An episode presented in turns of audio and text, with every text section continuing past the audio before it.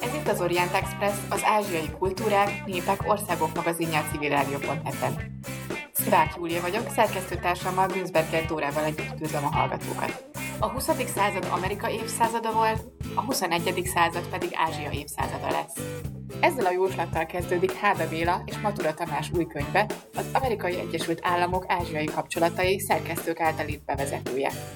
Ebben az adásban a két szféra találkozásáról, az Egyesült Államok és Ázsia nemzetközi kapcsolatairól lesz szó. Kína felemelkedése, a tajvani szorosban eszkalálódó feszültségek, a Myanmari katonai pucs, a Trump elnök diplomáciai kirohanásai által megtépázott ázsiai-amerikai viszonyok és az afganisztáni amerikai kivonulás mind olyan faktorok, amelyek jelentősen befolyásolhatják az USA ázsiai diplomáciai törekvéseit és lehetőségeit. Beszélgető partnerünk dr. Háda Béla, a Nemzeti Közszolgálati Egyetem Stratégiai Védelmi Kutatóintézetének tudományos munkatársa, aki Dél-Ázsia és az Indiai óceán északi térségének stratégiai és biztonságpolitikai folyamatait mutatja. Az Orient Express adásainak elkészültét a Magyar Nemzeti Bank támogatja. Felhívjuk hallgatóink figyelmét, hogy az Orient Express adásai nem csak a civilrádió.net-en hallgathatók, hanem podcastként az interneten is, az expressorient.blog.hu oldalon, a YouTube csatornánkon, továbbá a Soundcloudon, a Spotify-on, az iTunes-on és a többi podcast alkalmazásban, méghozzá bárhol, bármikor, bármilyen kütyüvel. A járványhelyzet miatt az Orient Express mai adását Zoomon keresztül készítjük, a szokásosnál rosszabb hangminőségért megértésüket kérjük. Úgyhogy nagyon sok szeretettel köszöntjük Háda Bélát a virtuális stúdiónkban. Ugye ma az Egyesült Államok és Ázsia kapcsolatairól fogunk beszélgetni. Ez egy igen aktuális téma, ugyanis hát Joe Biden nem olyan régen töltötte be a századik napját ugye az elnökségben, ami Amerikában egy nagy mérföldkőnek számít, és akkor ilyenkor általában elgondolkoznak az emberek, hogy mit is teljesített az elnök ez a száz nap alatt. Az Ázsia politikájával kapcsolatban mit mondhatunk el Bidennek, mit csinált ez alatt a száz nap alatt? Szervusztok, üdvözlök mindenkit! Végeredményben ugye Joe Bidennek a kormányra kerülésétől Ázsiában is nagyjából azt várták, amit Európában.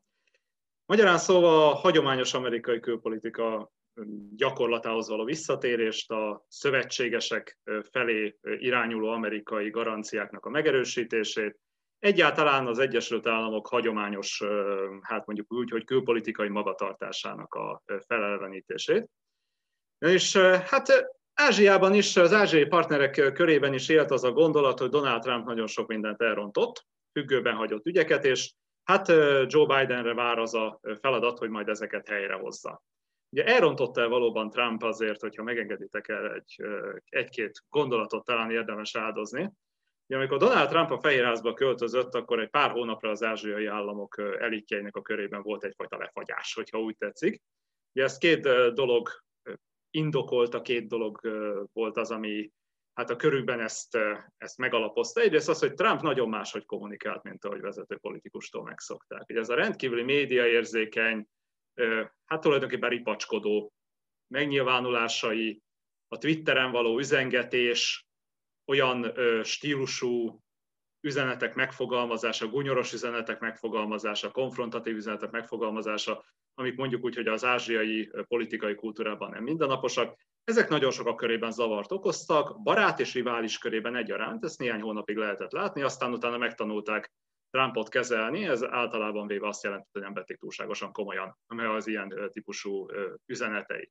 A másik, ami miatt Trumpot meglehetősen kétesen fogadták, kezelték, az az, hogy alapvetően egy ilyen hoci külpolitikát csinált. Ez, amit a tanult kollégáim transzakcionista külpolitikának neveznek, magyarán annak alapján értékelte a partnereket, legyen szó akár régi szövetségesről, akár valami újonnan jelentkező partnerről, hogy mit ad az az állam, az a politikai elit az amerikai Egyesült Államoknak, általában gazdasági vonatkozásban.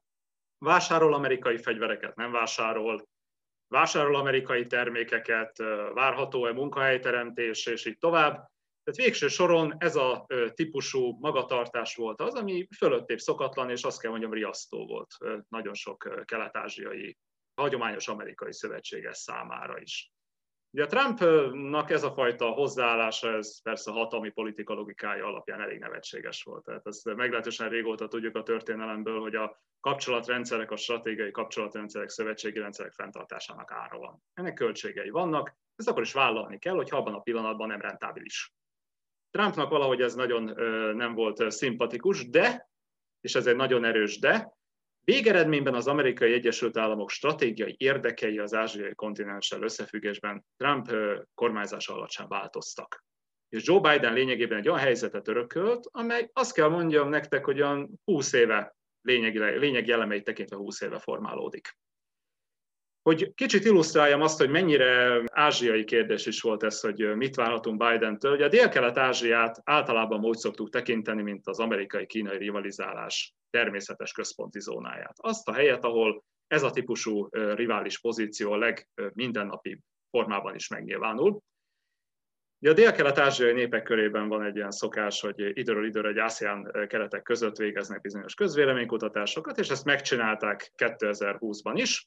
A 2020-as közvéleménykutatások szerint például a megkérdezettek 77%-a dél-kelet-ázsiai átlagállampolgárokról van szó, reprezentatív felmérésről, tehát a megkérdezettek 77%-a gondolta úgy, hogy az Egyesült Államokkal fennálló kapcsolatai a hazájának romlottak, meg úgy általában dél-kelet-ázsiának is.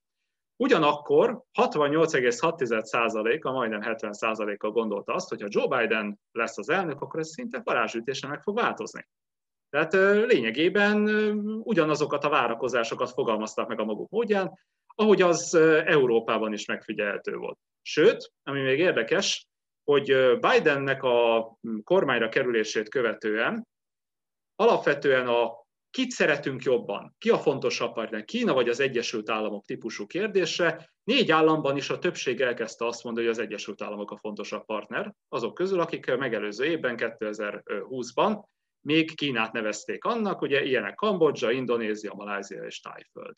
Hát ezekben az államokban Bidennek a választási győzelme egy olyan bizalmi helyzetet teremtett, egy olyan bizalmi légkört teremtett, hogy végső soron a Bideni kormánytól már elkezdtek egy sokkal pozitívabb külpolitikát elvárni. De az első száz nap alatt Bidennek tehát az volt a feladata, neki és a staffjának, hogyha úgy tetszik, hogy megerősítse ezeket a pozitív várakozásokat, és meggyőzze a távol-keleti szövetségeseket arról, hogy az Egyesült Államokra továbbra is számíthatnak. Ezt úgy szoktuk megfogalmazni, hogy hitelesítette az Amerikai Egyesült Államok biztonsági garanciáit.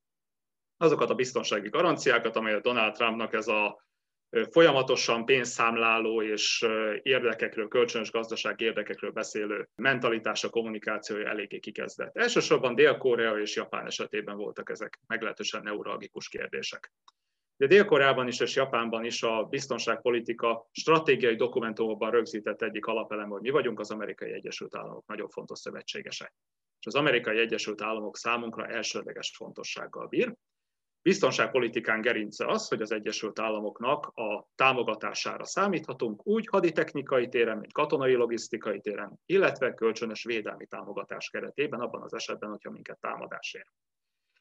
Ugye, Tokióban is és Szöulban is nagyon aggódtak amiatt, hogy mennyire hiteles a továbbiakban ez a politika. Érdekes és jelképértékű volt, hogy Blinken külügyminiszter és Lloyd Austin védelmi miniszter nem sokkal a kormány beiktatása után Tokióba látogatott, és megerősítette Japán partnereinek az Egyesült Államok védelmi garanciáit. Nem csak a japánoknak és a dél-koreaiaknak üzentek ezzel, hanem természetesen a kínai népköztársaságnak is. Ugye ezekben az országokban is nagyon fontos stratégiai tájékozódási pont. Az első száz nap során azért Joe Biden láthatóan kerülte azokat a témákat, amik köré nem lehetett szélesebb amerikai konszenzust felépíteni. Ugye. A külpolitikában azért számos ilyen kérdéskör van, és azt tudom nektek mondani, hogy a legmarkánsabb és sok tekintetben legkockázatosabb térséget érintő döntése az az afganisztáni amerikai jelenlét felszámolásával kapcsolatos elképzelése és ütemterve volt. Biden ebben is sok tekintetben készhelyzetet teremtett, készhelyzetet örökölt, hát lényegében egy korábbi megállapodást kötött Donald Trump a tálibokkal, ennek a bizonyos kivonulási forgatókönyvnek a rögzítésére. De az igazság az, hogy a szakértői elit részéről azért volt egy meglehetősen erős nyomás a Biden kormányon, hogy ettől tekintsen el. Az amerikai külpolitikai stratégiai értelmiség nagyon tartott attól, hogy az Egyesült Államok helyi szövetségesei magukra maradnak, vesztes helyzetbe kerülnek, és ez hitelteleníti az amerikai külpolitikát más ázsiai partnerek szemében is. Teszem hozzá csendesen, és azért itt névileg Dórára is nézhetek, Erre bizony volt történelmi közelmúltban példa, ugye a Pakisztán politika esetében, nagyon tipikus példája volt ennek. Végeredményben Biden hozott egy roppant kockázatos döntést, és úgy döntött, hogy Trumpnak ezt a bizonyos kivonulási tervét fenntartja. Hát szeptember 11-ét, idén szeptember 11-ét jelölte meg az áró dátumnak, tehát hogyha úgy tetszik, akkor az afganisztáni amerikai közvetlen katonai jellét felszámolásra fog kerülni. Ezzel lényegében a konfliktusok felvállalására is tett egy jelzést, elsősorban szakmai értelmiségi konfliktusok felvállalására, és hát bizonytalanná tette az afganisztáni szövetségeseiknek a jövőjét, az Egyesült Államok afganisztáni szövetségeseinek a jövőjét. A megnyugtatásukra annyit azonban rögzítettek, és ebben bírta az államaparátus a katonai elit és az értelmiség elit támogatását is, hogy azért a különböző katonai jellegű támogatásokat fönn fogja tartani, haditechnikai tekintetben, információs együttműködés tekintetben, kiképzési együttműködés tekintetében, tehát mondjuk, hogy a afgán kormányerőknek a megtámogatása, ütőképességének valamilyen módon az elősegítése azért amerikai részről lehetséges lesz a jövőben is. Hogy ez a gyakorlatban hogy fog megvalósulni, ez természetesen a jövő nagy kérdése, közhely, de igaz, meg fogjuk látni. Biden elnök külpolitikáját nagyon sokan szokták Trumpéhoz hasonlítani, és nyilvánvalóan érdekes összehasonlítani a kettőt. Én egy előbbi elnöknek a külpolitikájához szeretném hasonlítani, illetve azt szeretném kérdezni, hogy Obama elnök külpolitikájának a folytatásaként érdemes-e értelmezni azt, amit most Biden elnök csinál, vagy ez valami teljesen más. Ugye beszéltünk stratégiai érdekekről, hogy ezek nem változtak, és arról is, hogy Trump hogyan trollkodott ebbe bele, illetve egy, egyfajta anomáliaként értelmezhető, legalábbis külpolitikai szempontból. Szóval a kérdésem az, hogy Biden elnök külpolitikája értelmezhető az előző adminisztráció, tehát az Obama adminisztráció külpolitikájának a folytatásaként? Ez egy nagyon jogos és nagyon érdekes kérdés, intellektuálisan is érdekes. A helyzet az az, hogy ami egyelőre látszik belőle, az egy vegyes felvágott. egyrészt Joe Biden Barack Obama alelnöke volt, legyünk őszinték, és első benyomásait mondjuk úgy, hogy az Egyesült Államok ázsiai stratégiai kapcsolatairól, így alelnöki minőségében az Ázsiába folytatott útjai során szerezte. Egyébként azért beszélek nagyon gyakran Észak-Kelet-Ázsiáról Biden összefüggésében, nem csak azért, mert itt nagyon fontos szövetségesei vannak az Egyesült Államoknak, hanem azért, mert maga Joe Biden is mondjuk úgy, hogy az Észak-Kelet-Ázsiai államokkal, Kínával, Koreával, Japánnal összefüggésben szerezte a legélénkebb tapasztalatait. Ugye Xi Jinping kínai elnökkel, és viszonylag korán találkozott már, és nagyon pozitív benyomásai voltak róla egyébként akkoriban. Úgyhogy meglehetősen, hagyd fogalmazzak úgy, hogy szolidáris a kelet-ázsiai szövetségesekkel, és érteni véli azt, hogy őket alapvetően mi foglalkoztatja. Ám azt azért látni kell, és azt se ő, se a munkatársai közvetlenül nem fogják kimondani, de Barack Obamának az Ázsia politikája nem volt kifejezetten sikeres. Itt a szűkebb értelemben vett Ázsiáról beszélünk, ezt hadd jegyezzem meg a kedves hallgatóknak. Tehát mondjuk ugye az Irántól keletre fekvő Ázsia, az a szűkebb értelemben vett Ázsia, amit mondjuk a amerikai külpolitika is ennek a, hát először Ázsia csendes óceáni térségnek, aztán Indo-csendes óceáni térségnek, tehát az ázsiai stratégiai térnek szokott értelmezni. Ebben a vonatkozásban Barack Obamának a külpolitikája az nincs visszatérés, és ezt eh, mind Blinken külügyminiszter, mind pedig Austin védelmi miniszter szenátusi meghallgatásain eh, lényegében kimondta. Donald Trumphoz azért hasonlítjuk, mert az szigorúan elsődleges kérdés a kínai népköztársaság és a Kínával folytatott hatalmi verseny, és ez volt az a kérdéskör, amiben a külügyminiszter világosan leszögezte a szenátus előtt, hogy egyetért Trump megközelítésével, Kína rivális, Kína egy olyan rivális, akitől botorság lenne egyébként nem rivális magatartást várni, és esetleg egy baráti politikát elképzelni a részéről, és Trump bármennyire is nyersen fejezte ki magát, az egy nagyon helyes észrevétel volt számára, hogy természetes igazságként kezelte, hogy Kína jelenti az Egyesült Államok globális pozícióira is, és ázsiai pozícióira nézve is a legerőteljesebb kihívást ma és a jövőben is. Ebben a vonatkozásban ellenben elhatárolódás van az obamai külpolitikától, ami lényegesen kevésbé kezelte határozottan Kínát. Bár csöndesen megjegyzem, igen, Barack Obama időszakában kezdődött meg. Az ázsiai térség felé való erőteljesebb orientációnak a kimondása ugye az amerikaiak részéről, megjelent az amerikai stratégiai dokumentumokban, elemzőknek is azért újra a homlokterébe került, bár a szakértők nagyon régóta beszéltek arról, hogy ez szükséges, De hát, mint mondottam, egy olyan 20 éves folyamatról van szó. Már egyébként George Bush a terrorizmus elleni háborúnak a jelszava mellett erősen pedzegette azt, hogy azért itt van egy kínai népköztársaság és egy Kínával folytatott stratégiai verseny is. Például ezt a nagy indiai amerikai barátságot jelentős mértékben ez a bizonyos stratégiai megfontolás támasztotta alá. Minden vita téma ellenére. Tehát, mint mondottam, vegyes a kép. Egyelőre azt gondolom, hogy Barack Obamának a külpolitikájából azokat az elemeket igyekeznek átemelni, ami Obamát szimpatikussá tette. Tehát egy úriember mentalitás, egy megbízható, stabil politikai vonalvezetésnek a favorizálása, egyértelmű védelme a kelet-ázsiai szövetségeseknek, és amiben ez nem bizonyult igazából sikeresnek, a Joe Biden teljesen független attól, hogy a magas életkorát mennyire szeretik emlegetni, nagyon is hallgat az idők szavára, és igyekszik korszerűsíteni a külpolitikát. Ebben persze nincs egyedül, erről azért, erről azért ne feledkezzünk meg. Hozzáértő és kitűnő képzettségű emberek állnak rendelkezésére. Ebben a vonatkozásban azt szoktam mondani, hogy Kurt Campbell, Kurt Campbell ugye a, hát az ázsiai, indiai csendes óceáni térséggel foglalkozó különleges koordinátor, illetve Jake Sullivan nemzetbiztonsági tanácsadó különösen kiemelendő személyiség, akiknek nagyon világos elképzeléseik vannak egyébként az Egyesült Államok ázsiai érdekeiről és a Kínával szembeni politika különböző elemeiről is, szabályszerűségeiről, és ezt jóval egyébként Joe Biden megválasztás előtt le is szögezték írásban a Foreign Affairs hasábjai.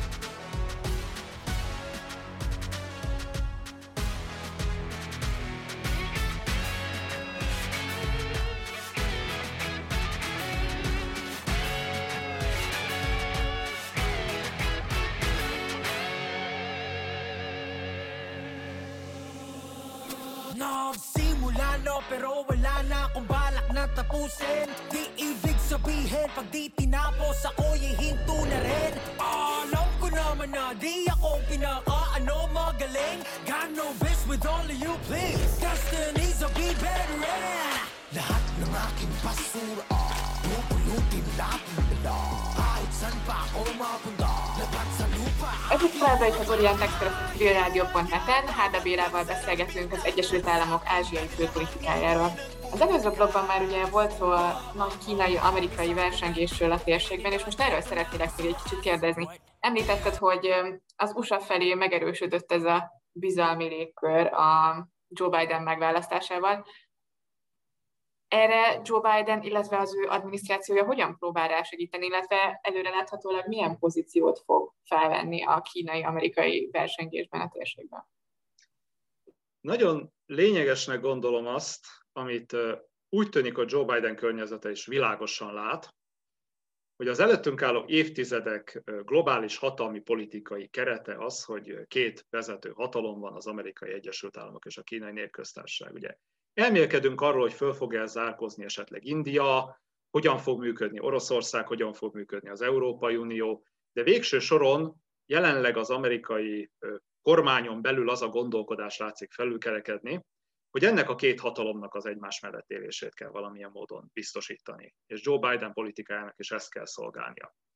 Ugye az általam említett Foreign Affairs cikk Campbell és Sullivan részéről egy ilyen szempontból nagyon jó használható írás, a két úriember elmondja, hogy nézetük szerint az amerikai-kínai versengés az egy keret. Egy olyan keret, amit keretként kell elfogadni, és le kell tenni arról a dologról, hogy Kínát megpróbálja az Egyesült Államok legyőzni minden tekintetben, mert ez valószínűleg nem lehetséges.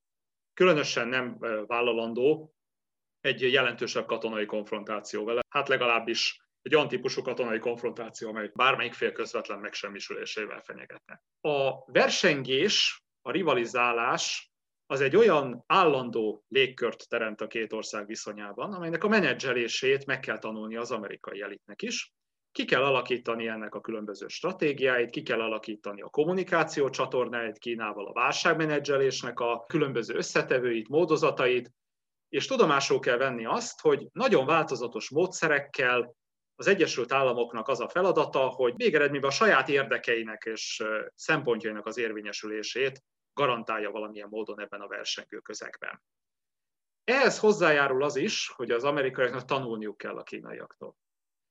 Többek között aszimmetrikus módszerek igénybevétele is adott esetben szóba kerülhet a részükről.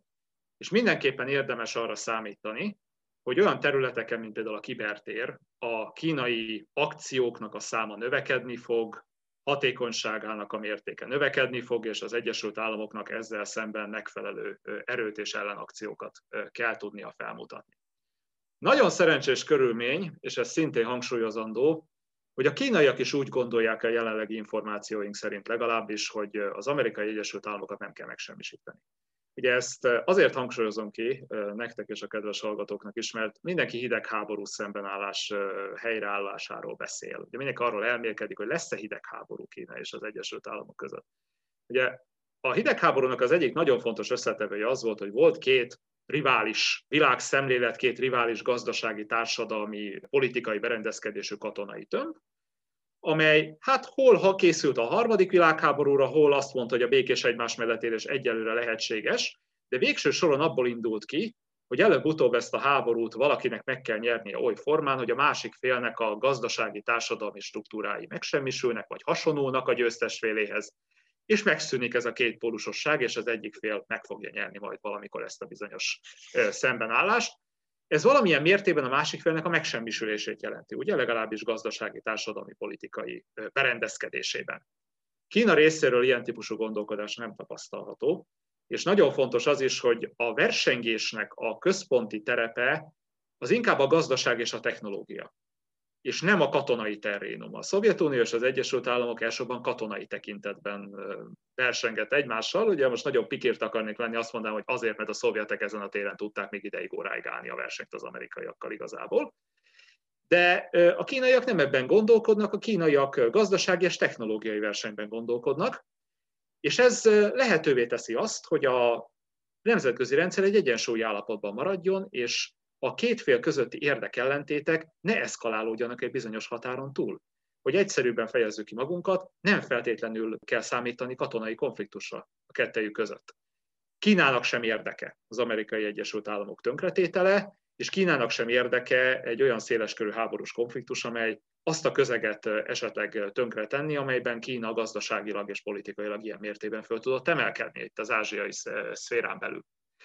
Végső soron az amerikai stratégia szempontjából ez akár még pozitív üzenetet is hordozhat, de azt azért tapasztaljuk, hogy az amerikai értelmiséget nagyon aggasztják ennek a lehetséges kilátásai. Tehát ha megnézzük például az amerikai fegyverkezéssel, tengeri fegyverkezéssel, vagy egyáltalán a katonai fejlesztésekkel összefüggő különböző elemzéseket, és a kínai fegyverkezés kilátásairól szóló különböző cikkeket, tanulmányokat, publikációkat, akkor azt fogjuk látni, hogy szinte mindenki fölügye a figyelmet arra, hogy a kínaiak fejlesztési ideje például nagyon lerövidült az amerikaiakéhoz képest.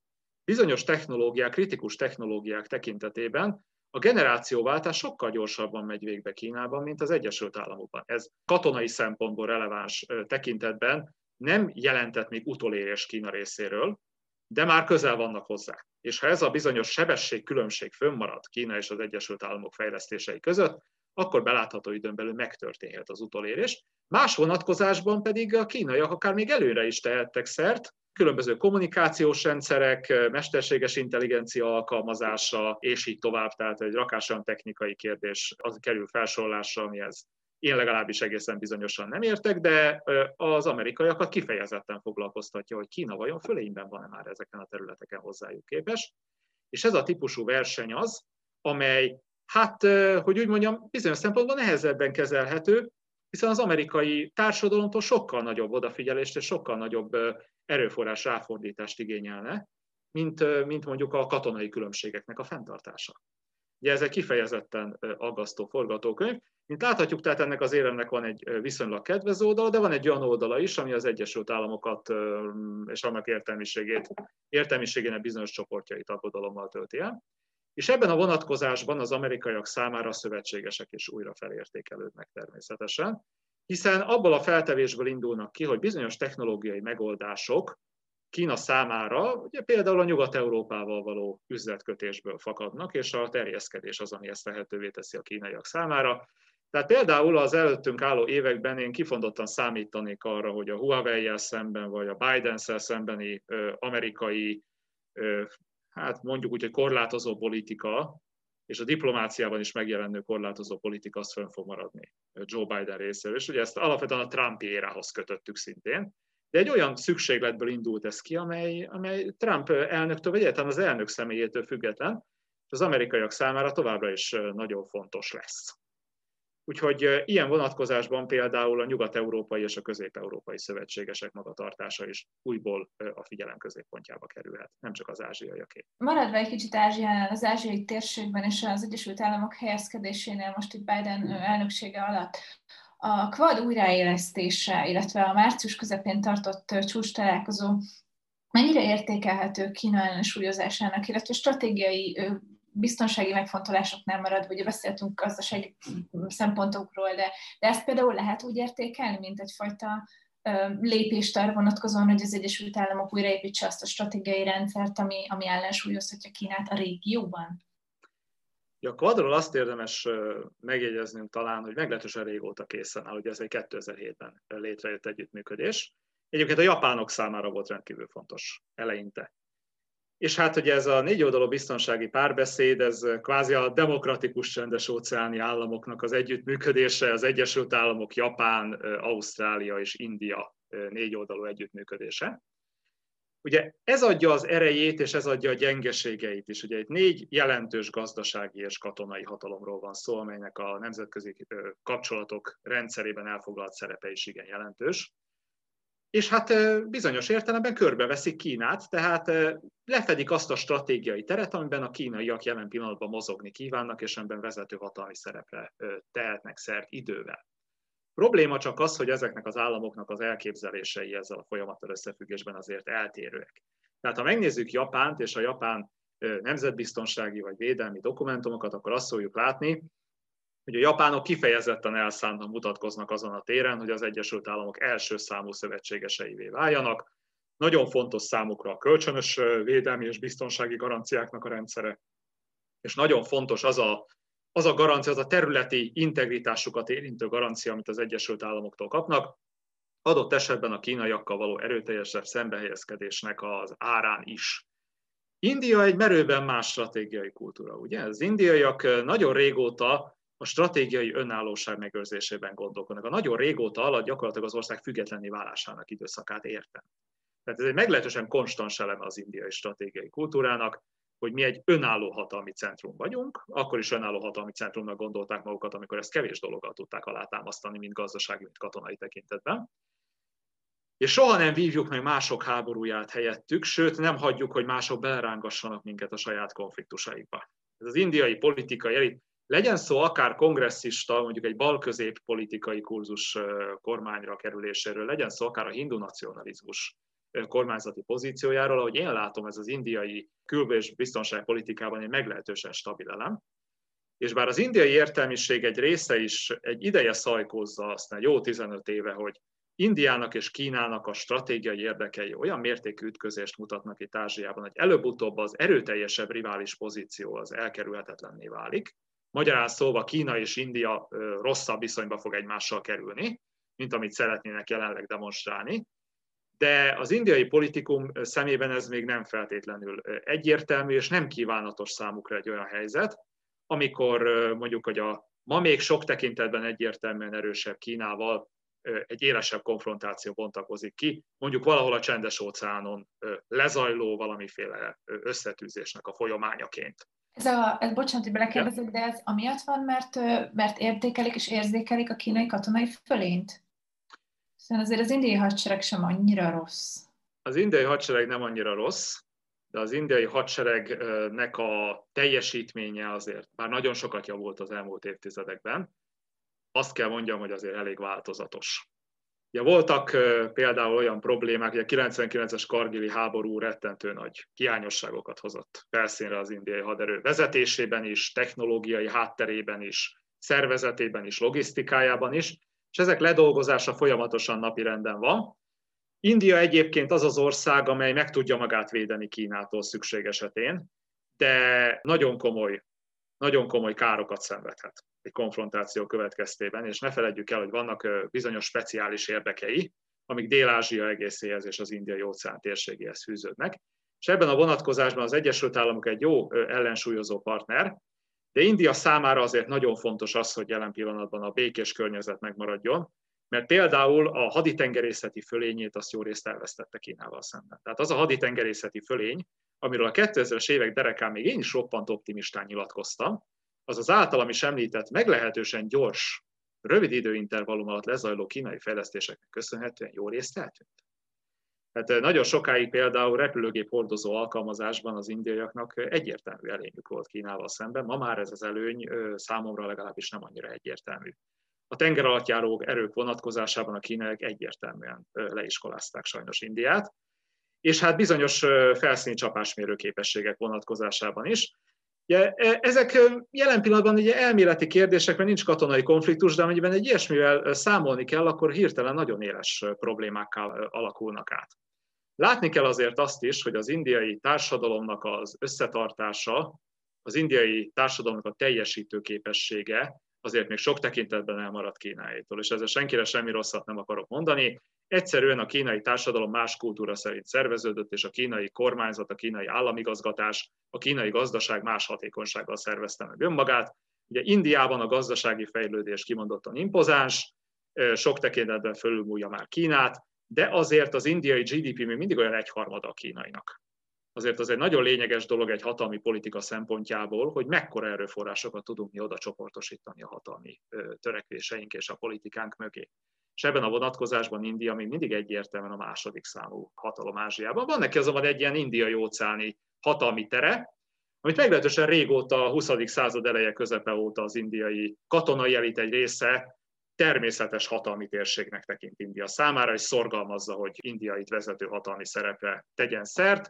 Ugye végső soron számukra ez a vezető hatalmi szerep az indiai óceánon az, ami jelen pillanatban a hatalmi politikában az én meglátásom szerint egy reálisan elérhető cél. Attól pedig nagyon régóta tartanak, és az a gyarmatosító népeknek azt gondolom, bár én nem vagyok pszichológus, de azt gondolom, hogy egy természetes érzelmi reakciója, hogy a külső erők valamilyen módon manipulálni fogják őket, és bevonják olyan konfliktusokba, amelyeknek a megvívása nem érdeke valójában Indiának.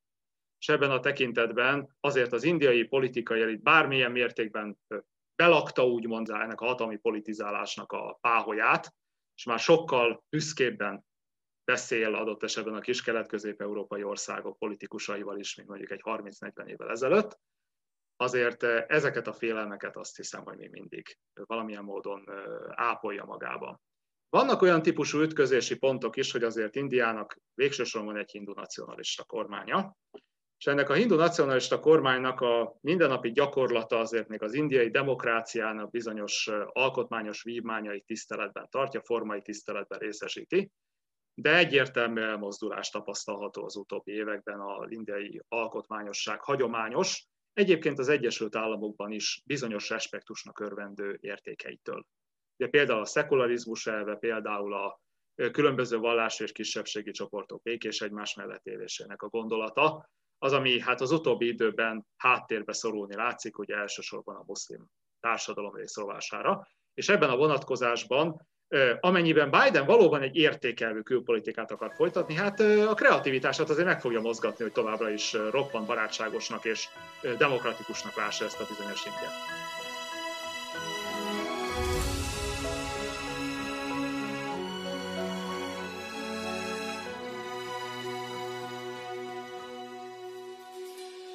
Em đi lạc trong khu đường nhỏ. Ê, baby, em đừng lo. Em nói em thích con thỏ. Ok để đó anh bắt duyên cho Không cần hỏi, không cần tò mò. Chỉ cần biết anh thích em từ nhỏ. Không biết chuyện ta bằng từ gì Nhưng trước giờ anh chưa nói từ bỏ. À Mà anh đâu phải làm con nít Mà bắt em suốt ngày coi chừng anh. Từ từ thì trao mấy nhiều yêu không cần chậm, cũng chẳng cần nhanh. Nếu em là vụ anh có thì gọi anh là tâm tử lường danh. Đi theo anh, em không phải sợ, Bởi vì anh là chúa tể đường xanh. Từng lời thì thầm như mới nghe nên ra phải tay Hay đêm bên anh lúc này nếu như em không biết tin vào ai, Anh sẽ chẳng hứa hẹn xa vời. Không nói yêu em suốt đời, Nhưng mỗi khi mà em mệt mỏi, anh hứa sẽ cho em thơ vào vai. Đừng buồn phiền em nhé vì cả hai ta giờ vẫn còn trẻ thôi. Em hãy luôn là chính mình đừng cố gai góc giống như sầu riêng. Này này cô bé anh không muốn em phải xong chống le loi. Anh không Ez itt továbbra is az Orient Express a civilrádió.net-en, és Hárda Bélával beszélgetünk az Egyesült Államok meg Ázsia külpolitikájáról és nemzetközi kapcsolatairól. Az előző blokk végén már elkezdtük egy kicsit feszegetni azt, amivel szerettem volna tovább menni ebben a ebben a szakaszban, méghozzá ez az Egyesült Államoknak az értékelvű külpolitikája, és hogy ez mennyiben lesz megvalósítható napjaink Ázsiájában. Azért ugye egyre több ilyen erőteljesen populista, erős ember jellegű vezető van Ázsiában, Modiról már beszéltünk, de ott van például Duterte, meg ezen kívül még a Myanmari hunta is most így alakulóban van megint, szóval, hogy mennyire lehet érték alapú külpolitikát folytatni, és egyáltalán van-e még ilyen törekvés Amerikában? Én ezzel a tekintetben igen szkeptikus vagyok, de az Egyesült Államok részéről a törekvés tapasztalható. Ez az amerikai identitásnak is sok tekintetben a része, a demokratikus értékek védelme, terjesztése szerte a világban, az emberi jogok védelme szerte a globuszon, és ez egy olyan téma egyébként, amely tekintetben mondjuk a Trump érához képest is nagyon jól tudja identifikálni magát a Biden kormányzat. A Donald Trump nem nagyon csinált titkot abból, bármennyire egy csúnya dolog is ezt kimondani, hogy őt nem érdeklik az amerikaiakon kívül az emberek. Nem érdekli, hogy hogy élnek a haitiak, nem érdekli, hogy élnek a dél-kelet-ázsiaiak, nem érdekli, mit csinál a tájföldi akkori katonai hunta, ugye Prajut Csanocsa tábornok irányításával, nem érdeklik ezek a dolgok, őt az amerikai gazdasági érdekek érdeklik, az amerikai hatalmi érdekek és az amerikai társadalomnak az állapota és mindennapi szükségletei.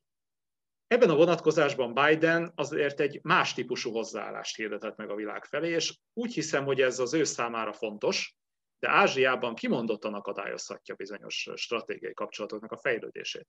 Gondoljunk bele abba, hogy például az általam már szörmentén érintett Dél-Kelet-Ázsiában több olyan kormányzat is van, amely mondjuk, hogy a liberális polgári demokrácia, többpárti demokrácia eszméjének és gyakorlatának nem igazán felel meg, viszont kifejezetten közös érdekei vannak az Egyesült Államokkal. Ilyen például Vietnám. Én nem hiszem, hogy Vietnámnak bárki is a többpárti demokrácia szépségeiről fog majd beszélni az amerikai politikusok közül. Sokkal inkább az lesz a téma, hogy milyen együttműködés valósulhat meg Vietnám és az Egyesült Államok között, mondjuk a dél-kínai tengeri területek stabilitása érdekében és a kínai tengeri nyomulásnak a feltartóztatása érdekében határozottan közös az érdek a két elit között. Olyannyira, hogy Vietnámban már pedzegetik, hogy az amerikai kapcsolatokat a legmagasabb szintre kell emelni, hogy ez a stratégiai együttműködő szint a vietnámi felfogás szerint. Kicsikét ilyen konfuciánus szemlélet szerint nézik a külkapcsolataikat, és van egy csúcs, Oroszországgal és Kínával fenntartott viszont jelenti, ugye ezek mellé akarják emelni az Egyesült Államokat is, ugye ne felejtjük el, két olyan országról beszélünk, amely nagyon súlyos konfliktust vívott egymással a 20. század második felében, és ez bizony a kultúrában is nyomot hagyott, a vietnámi gondolkodásban is, és az amerikai gondolkodásban is. Ugye ezen túllépnek, de nyilvánvalóan nem a liberális demokráciának a örve alatt, vagy ennek a hangsúlyozásával.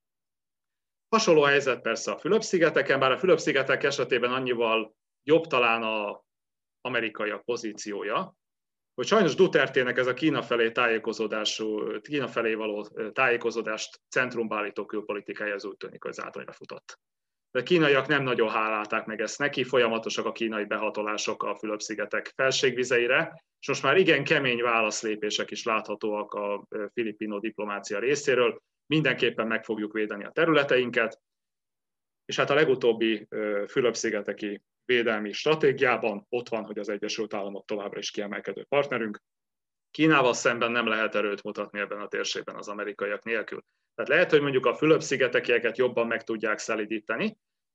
Tájföldön valamivel javult az amerikai helyzete ilyen szempontból, hiszen egy ilyen félparlamentáris rendszert helyreállítottak, ami gyakorlatilag egyébként gyakorlatában egy eléggé autoritár rendszer de legalább választott vezető elvileg Prajó Csanocsa tábornok, és már nem hatalomra lépett vezérkari főnök. Myanmarban azonban határozottan romlottak a körülmények, és én azt gondolom, hogy azért Dél-Ázsiában is inkább romló körülményeket látnak ebből a szempontból. Afganisztán, Pakisztán, India helyzete is ilyen vonatkozásban kérdéses. Ebben a közegben az amerikaiak számára sokkal okosabb a közös érdekeket hangsúlyozni, mint sem a közös értékeket. Európa vonatkozásában a mi vonatkozásunkban. Azonban ez az értékelő külpolitika, ez megítélésem szerint erősen fog érvényesülni. Az ázsiai térségben a magasabb rendű stratégiai érdekek ezt fölül fogják írni, de ez az amerikai politika történetben nem igazán újdonság értékű. A 20. század második felében rengeteg ilyen esetet láttunk, amikor az amerikaiak nagyon jól kijöttek egyébként nagyon nem demokratikus vezetőkkel is, hogyha egyébként a közös érdekek ezt diktálták. És azt hiszem, hogy ez a továbbiakban is érvényesülni fog. Bár ezt a nagyon konkrétan nem írták le, a jelenlegi adminisztrációnak a háttér emberei, de azért bele lehet a nyilatkozataikba ezt minden további nélkül érteni, hogy hát rugalmasnak kell lennünk, hát tanulnunk kell a kínaiaktól, hát igen, minden helyzetet külön kell értékelnünk, és ennek megfelelően igazítanunk hozzá a válaszlépéseinket, de szép virágnyelven azért benne van, hogy azok, akikkel közös érdekeink vannak, és akiknek a politikán úgyse fogunk tudni változtatni, azokat el fogjuk fogadni olyannak, amilyen, nek addig, amíg ezeket a közös érdekeket tudjuk képviselni. Én azt gondolom, hogy az előttünk álló években erre sok példát fogunk látni. Ha már értékelvűség és ha már értékelvű külpolitika, mire számíthatunk Iránnal kapcsolatban? 1979 óta nincsen diplomáciai kapcsolat a két állam között, nyilvánvaló okok miatt, viszont sikerült kötni egy megállapodást, ez volt ez a bizonyos GCPOA, amiből aztán a Trump adminisztráció kihátrált. Most folynak újra a tárgyalások, ez a pécsi tárgyalásokról van szó, amivel kapcsolatban a felek nagyon optimisták. Mi a helyzet ezzel? Mi, mire számíthatunk az Amerikai Egyesült Államok Irán politikájával kapcsolatban? Én a közel-keleti amerikai politikának kevésbé vagyok értő művelője, úgyhogy bocsássatok meg, hogy a kicsikét talán ebben bizonytalanabb leszek. Én azt látom, hogy a jelenlegi amerikai kormányzatnak több olyan embere van, előtérben is és háttérben is, aki annak idején részt vett ilyen vagy olyan formában az Iránnal való kommunikációban és ennek a bizonyos megállapodásnak a tető aláhozásában. Tehát számukra ez egyfajta teljesítmény volt, és ők nyilván továbbra is úgy látják, hogy ez egy helyes lépés volt annak idején. E, az iráni politikát azonban több más tényező is formálja. Ugye formája például Izrael és az izraeli magatartásnak az alakulása, formája például Irán külpolitikájának az alakulása a közel-keleten, Közép-Ázsiában, Afganisztánban például, és ebben a tekintetben az Egyesült Államoknak továbbra is erőt kell majd mutatnia. Én arra gondolnék, hogy valamilyen módon megpróbálják újra tető alá hozni ezt a megállapodást. Az igazán erős meccset azt tulajdonképpen az izraeli partnerekkel kell majd lejátszani, Hát illetve az irániak részéről is az amúgy is csak nagyon felületesen, vagy leginkább sehogy se létező bizalom az megszűnt teljes egészében az amerikaiak felé. Náluk nem igazán szokás az, hogy történik egy kormányváltás és történik egy külpolitika váltás ezzel összefüggésben, legalábbis ilyen magas stratégiai relációkban. Nem tudom, milyen garanciát tud adni Joe Biden arra Teheránnak, hogy egy újabb kormányváltás esetén, egy újabb elnökváltás esetén nem találják magukat újra ennél a kiinduló pontnál. Ez egy nagy kérdés. Az irániak a legkevésbé sem bíznak az amerikaiakban, és nem is fognak. Erre szintén csak teljesen fölösleges számítani.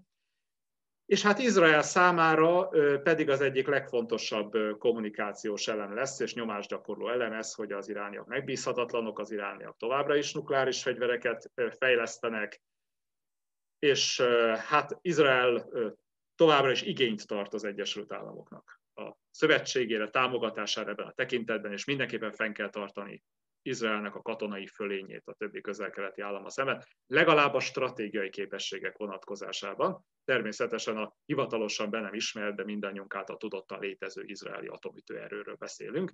Ne tehessen szert senki hasonlóra itt a térségben, csak Izraelnek legyen ilyenje, mert ez egy olyan védelmi garancia, ami megóvja a megsemmisüléstől, és lássuk be őszintén, azért az izraeli politikum és az amerikai politikum inkább beszél egy nyelvet, mint az iráni és az amerikai. Jobban megértik egymást, világosak az érvelések, világosak a közös érdekek, de ez egy rendkívül nehéz meccs lesz az én megérzésem szerint, de mint mondottam, nem közel kutató vagyok a szószoros értelmében. Lehet, hogy valaki is árnyaltabban látja ezt a kérdést.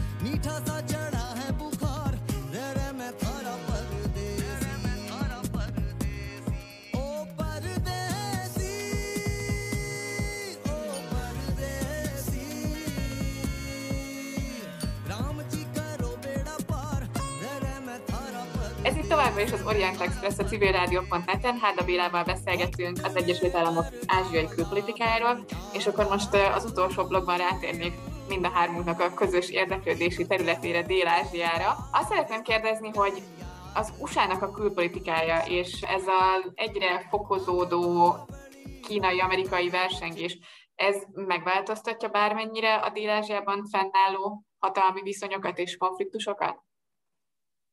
Mindenféleképpen van egy hatása, egyrészt az afganisztáni helyzeten keresztül, másrészt a pakisztáni-amerikai partnerségen keresztül, harmadrészt pedig az indiai-amerikai együttműködésnek a perspektíváin keresztül. Ugye, vegyük sorra, mire is gondolok. Ugye az afganisztáni kivonulásnak van egy olyan, nem szeretem, nem, nem, nem igazán jól ö, kommunikált és bevallott, de fontos összetevője, hogy föl kell számolni azokat a elkötelezettségeket az Egyesült Államok részéről, amik a jelenlegi elsődleges stratégiai érdekek szempontjából nem igazán fontosak. És ilyen az afganisztáni jelenlét is. Az amerikaiak belátták, hogy a fennálló eszközeikkel itt nem tudnak igazából eredményeket elérni. A pénz, amit Afganisztán elvisz, igazából költségvetési szinten nem jelentős, de még ezt sem érdemes kifizetni ebben a formában, nem érdemes amerikai életeket kockáztatni, a csendes óceáni térség az elsődleges hatalmi versengésnek a szintere. Pakisztán esetében a kiszeretés az egy hosszas folyamat. Ugye utaltunk rá érintőlegesen, hogy a pakisztáni politikai elitnek az amerikaiakkal kapcsolatban az a tapasztalata, hogy amikor fel akarják őket használni az amerikaiak valamilyen regionális stratégiai érdekük szempontjából, akkor hirtelen van pénz, van támogatás, van baráti mosoly, amikor meg ezek az érdekek megszűnnek, akkor az amerikai pillanatok alatt kivonulnak, és ott hagyják Pakisztánt az egésszel úgy, ahogy van.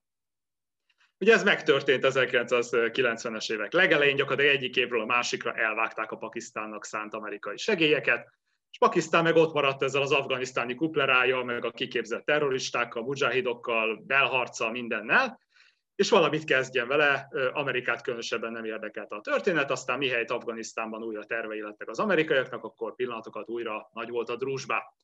A pakisztániak élnek a gyanúperrel, hogy nem nagyon számíthatnak másra közeljövőben az amerikaiaktól. És ez egyébként már Donald Trumpnak, ismét Trumphoz tértünk vissza, elnézést 2017. augusztus úgynevezett Dél-Ázsia stratégiájában is jelzést kapott, ha úgy tetszik.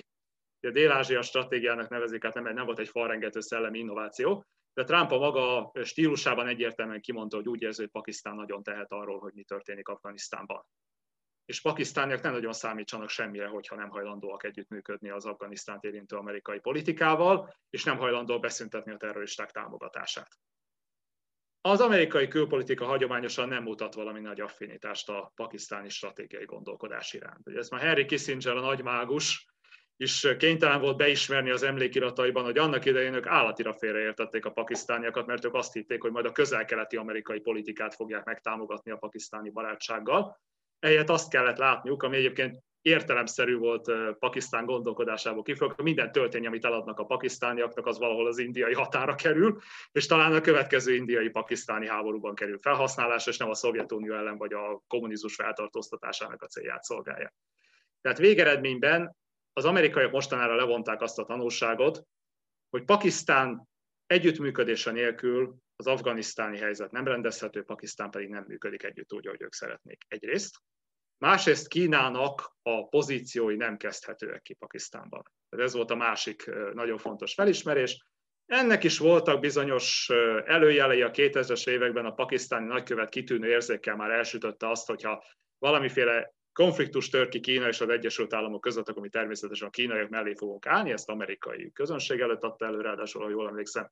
Úgyhogy ez, ez nem volt különösebben titok, de az amerikaiak is most már tudatosították önmagukban, hogy Kína támogatása Pakisztán számára elsősorban Indiával szemben annyira fontos, hogy, hogy itt ők igazából nem tudnak érdemel labdába rugni, úgyhogy ilyen típusú versenyt már nem érdemes folytatni.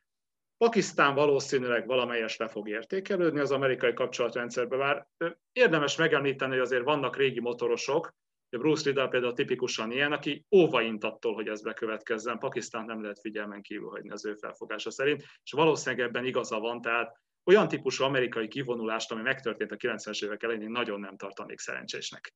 Magam részéről, és Dóra bólogat, úgyhogy úgy tűnik talán ő sem. Igen, pont azt akartam mondani, hogy ezért ezt nem lehet megcsinálni, főleg a kivonulás után, hogy teljesen ignorálják Pakisztánt. Tehát ez nem valós opció, hiszen az egyetlen tényező, aki, aki képes bármennyire is befolyásolni, hogy Afganisztánban mi történik a régióban, az Pakisztán sajnos, és ezen nem nagyon lehet változtatni. Tehát e, e, ennek tükrében is úgy, úgy tűnik, hogy az Egyesült Államok továbbra is távol tartja magát Pakisztántól, és elzárja a pénzcsapokat? Ebben tökéletesen igazad van, de két tényezőt érdemes figyelembe venni. Egyrészt az, hogy érdekli-e továbbra is az Egyesült Államokat, hogy mi zajlik Afganisztánban. Tehát ha megkapja azt a, azt a helyzetet, amit ő szeretett volna, hogy amerikaiakat, ne, amerikaiakat nem ö, fog támadás érni, terrortámadás érni, akkor fogja őket ez érdekelni. 2020-ban Pakisztánnak összesen olyan 90 millió amerikai dollár segélyt utaltak át már csak. Ugye Indiának 126 milliót összehasonlításképpen. Ez a 90 millió még mindig jelentős, de azért visszaesést jelentett a korábbi évekhez képest. A pakisztáni gazdaságban hagyományosan azért ezek a külföldi segélyek jelentős szerepet játszottak. És hát van még egy tényező, amit figyelembe kell venni, nevezetesen, hogy hát nem interjú voltam meg mindenki, de az az érzésem, hogy az amerikaiak eléggé utálják a pakisztániakat. De nagyon nem szimpatikus állam a pakisztáni állam az Egyesült Államok elitjének a szemében. Nem értik őket, amit értenek belőlük, azt nem szeretik tudomásul venni, és általában véve folyamatosan azt látják, hogy a pakisztániak őket át akarták verni, és átverik. Megy az Egyesült Államok részéről is az ilyen példák sorolása, hogy mennyit loptak el a pakisztáni tábornokok például a katonai segélyekből. Ugye már a 2010-es évek fordulóján ilyen jópofa elemzések láttak napvilágot, hogy mennyit adtunk eddig a pakisztániaknak katonai támogatást. Hát mondjuk, hogyha a felkelés ellenes műveletek hatékonyságán ez nem látszik, mondták a szerzők, de mondjuk a tábornok uraknak egyre szebb villáik vannak. Még egyre jobb kocsikkal járnak ők is, meg a gyerekeik is. Ugye ezek a célzások azért megvoltak, oda-oda szurkáltak nekik, és hát azért tudni lehetett azt is, hogy a pakisztáni titkosszolgálat továbbra is tolja a tálibokat, illetve más militáns szervezeteket, iszlámbázisú militáns szervezeteket is itt Dél-Ázsiában. És ez az Egyesült Államok terrorizmus ellenes céljaival és afganisztáni céljaival nem volt összeegyeztethető.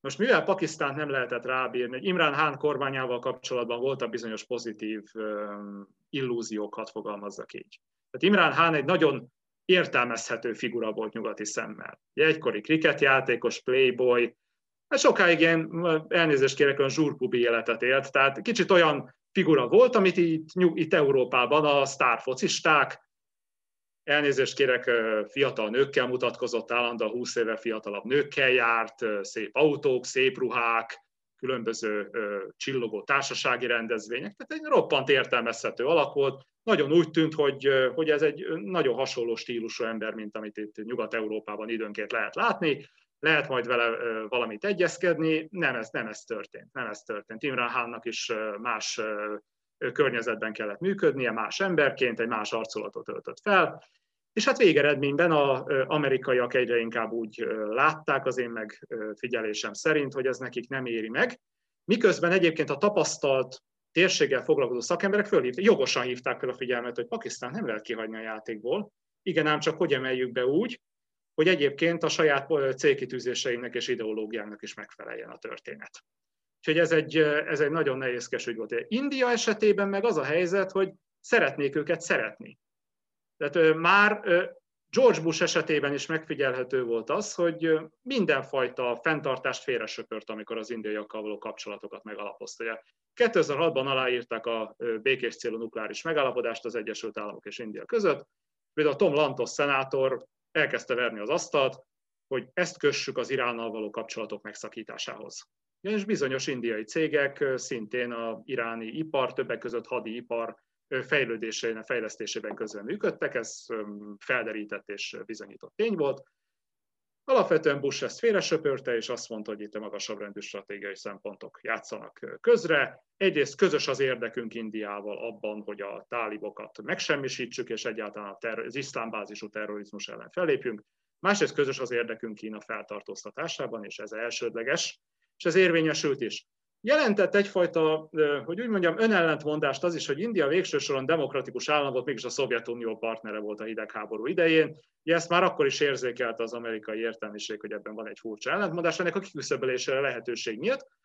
Paradox módon azonban, mint utaltunk rá, hogy India elkezdett távolodni ezektől a demokratikus értékektől, és most egyre nehezebb ez a szerelem. Trump időnként kikezdte a gazdasági kérdések pedzegetésével Indiának, mekkora haszna van a két oldalú kereskedelmen, egyébként nem volt jelentős, tehát teljesen minimális volt ez a haszon. Az indiaiak nem is különösebben szívták merre Trumpnak ezeket az üzeneteit, de abban a vonatkozásban mindenféleképpen látszik egy probléma, hogy hát ez a bizonyos hindu nacionalista gondolkodásmód, ez, ez azért már más mint amit egyébként az indiai demokráciával azonosítottak, ami még a Nemzeti Kongresszus ideológiáján alapult.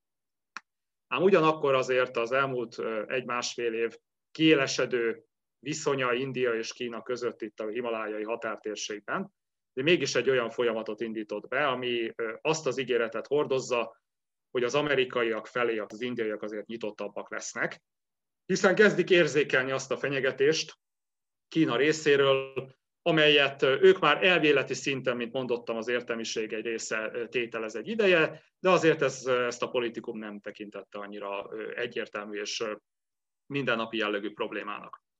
A himalájai határon kialakult kisebb csetepatékat én azért annyira komolyan nem venném. Ez, ez a két kormánynak a sajátos kis játszmája. Egyrészt a tekintély megőrzésére, másrészt arra, hogy elterelje a figyelmet ilyen mókás ügyletekről, hogy hogy sikerült kezelni a koronavírus járványt, hogy hogy sikerült kezelni bizonyos kisebbségi kérdéseket.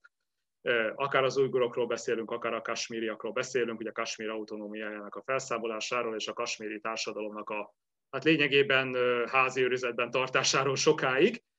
Hát ugye ezek olyan ügyek, amelyeket senki nem tesz ki az ablakba, és jól jönnek ezek a csetepaték arra, hogy eltereljék róla a figyelmet, de hosszabb távon azért mindenképpen rávilágítanak arra, hogy itt vannak vitás kérdések. Végső soron azt gondolom, hogy ez az indiai-amerikai partnerség ez erősebben marad, és mindenképpen meghatározóbb lesz Dél-Ázsia vonatkozásában az amerikai külpolitika számára, mint az afganisztáni-pakisztáni kérdés. Legalábbis az amerikaiak arra törekednek, hogy ez így lehessen. Nagyon köszönjük Háda Bélának, hogy elfogadta meghívásunkat, köszönjük a hallgatóknak a figyelmet, és a Magyar Nemzeti Banknak a támogatást. Önök az Orient Express, a civilrádió.net ázsiai magazinját hallották, a műsor Szivák Júlia és Günzberger Dóra vezették. Felhívjuk figyelmüket, hogy az Orient Express adásai nem csak a civilrádió.net-en hallgathatók, hanem podcastként az interneten is. A címünk expressorient.blog.hu, de ott vagyunk a YouTube-on, a Soundcloud-on, az iTunes-on, a Spotify-on és a többi podcast alkalmazásban is. Facebookon pedig a Pázmány Péter Katolikus Egyetem Modern Kelet-Ázsia kutatócsoportjának oldalán lehet megtalálni az adásokat és készítőiket. A viszont hallásra tartsanak velünk jövő héten is! There's things about me that you don't know. I don't like acting tough. You can be serious and I can be mysterious. Share my feelings every day, but you'll just smile at me and say, I love you, baby, and I love you, doll. Times they get tough, but my heart won't change at all. I love you, baby, and I love you, doll.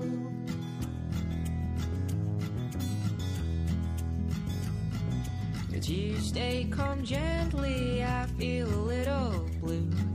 I used to shine deep bright red when I was with you. And everything changed, only I stayed the same. All my blue skies turned to gray, and all my flowers turned away. You can be serious, and I can be mysterious. Share your feelings every day, but I'll just smile at you and say, I love you,